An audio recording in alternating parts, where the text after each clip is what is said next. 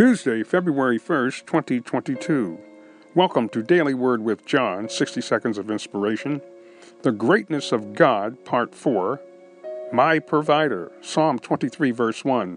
The Lord is my shepherd. That verse says so much that it would take volumes to actually discuss it.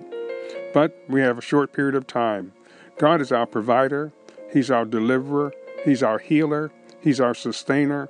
Whatever it is you need today, Jesus Christ is the answer. My friend, bow your hearts and minds and receive Him today if you're not born again. If you need healing, call on the name of Jesus, and He shall heal you because He said He would. Father, thank you for the Word of God today. Thank you for your anointing, your presence, your healing, and your deliverance. Thank you because you are our shepherd, our sustainer, our keeper, our healer, our deliverer, our salvation.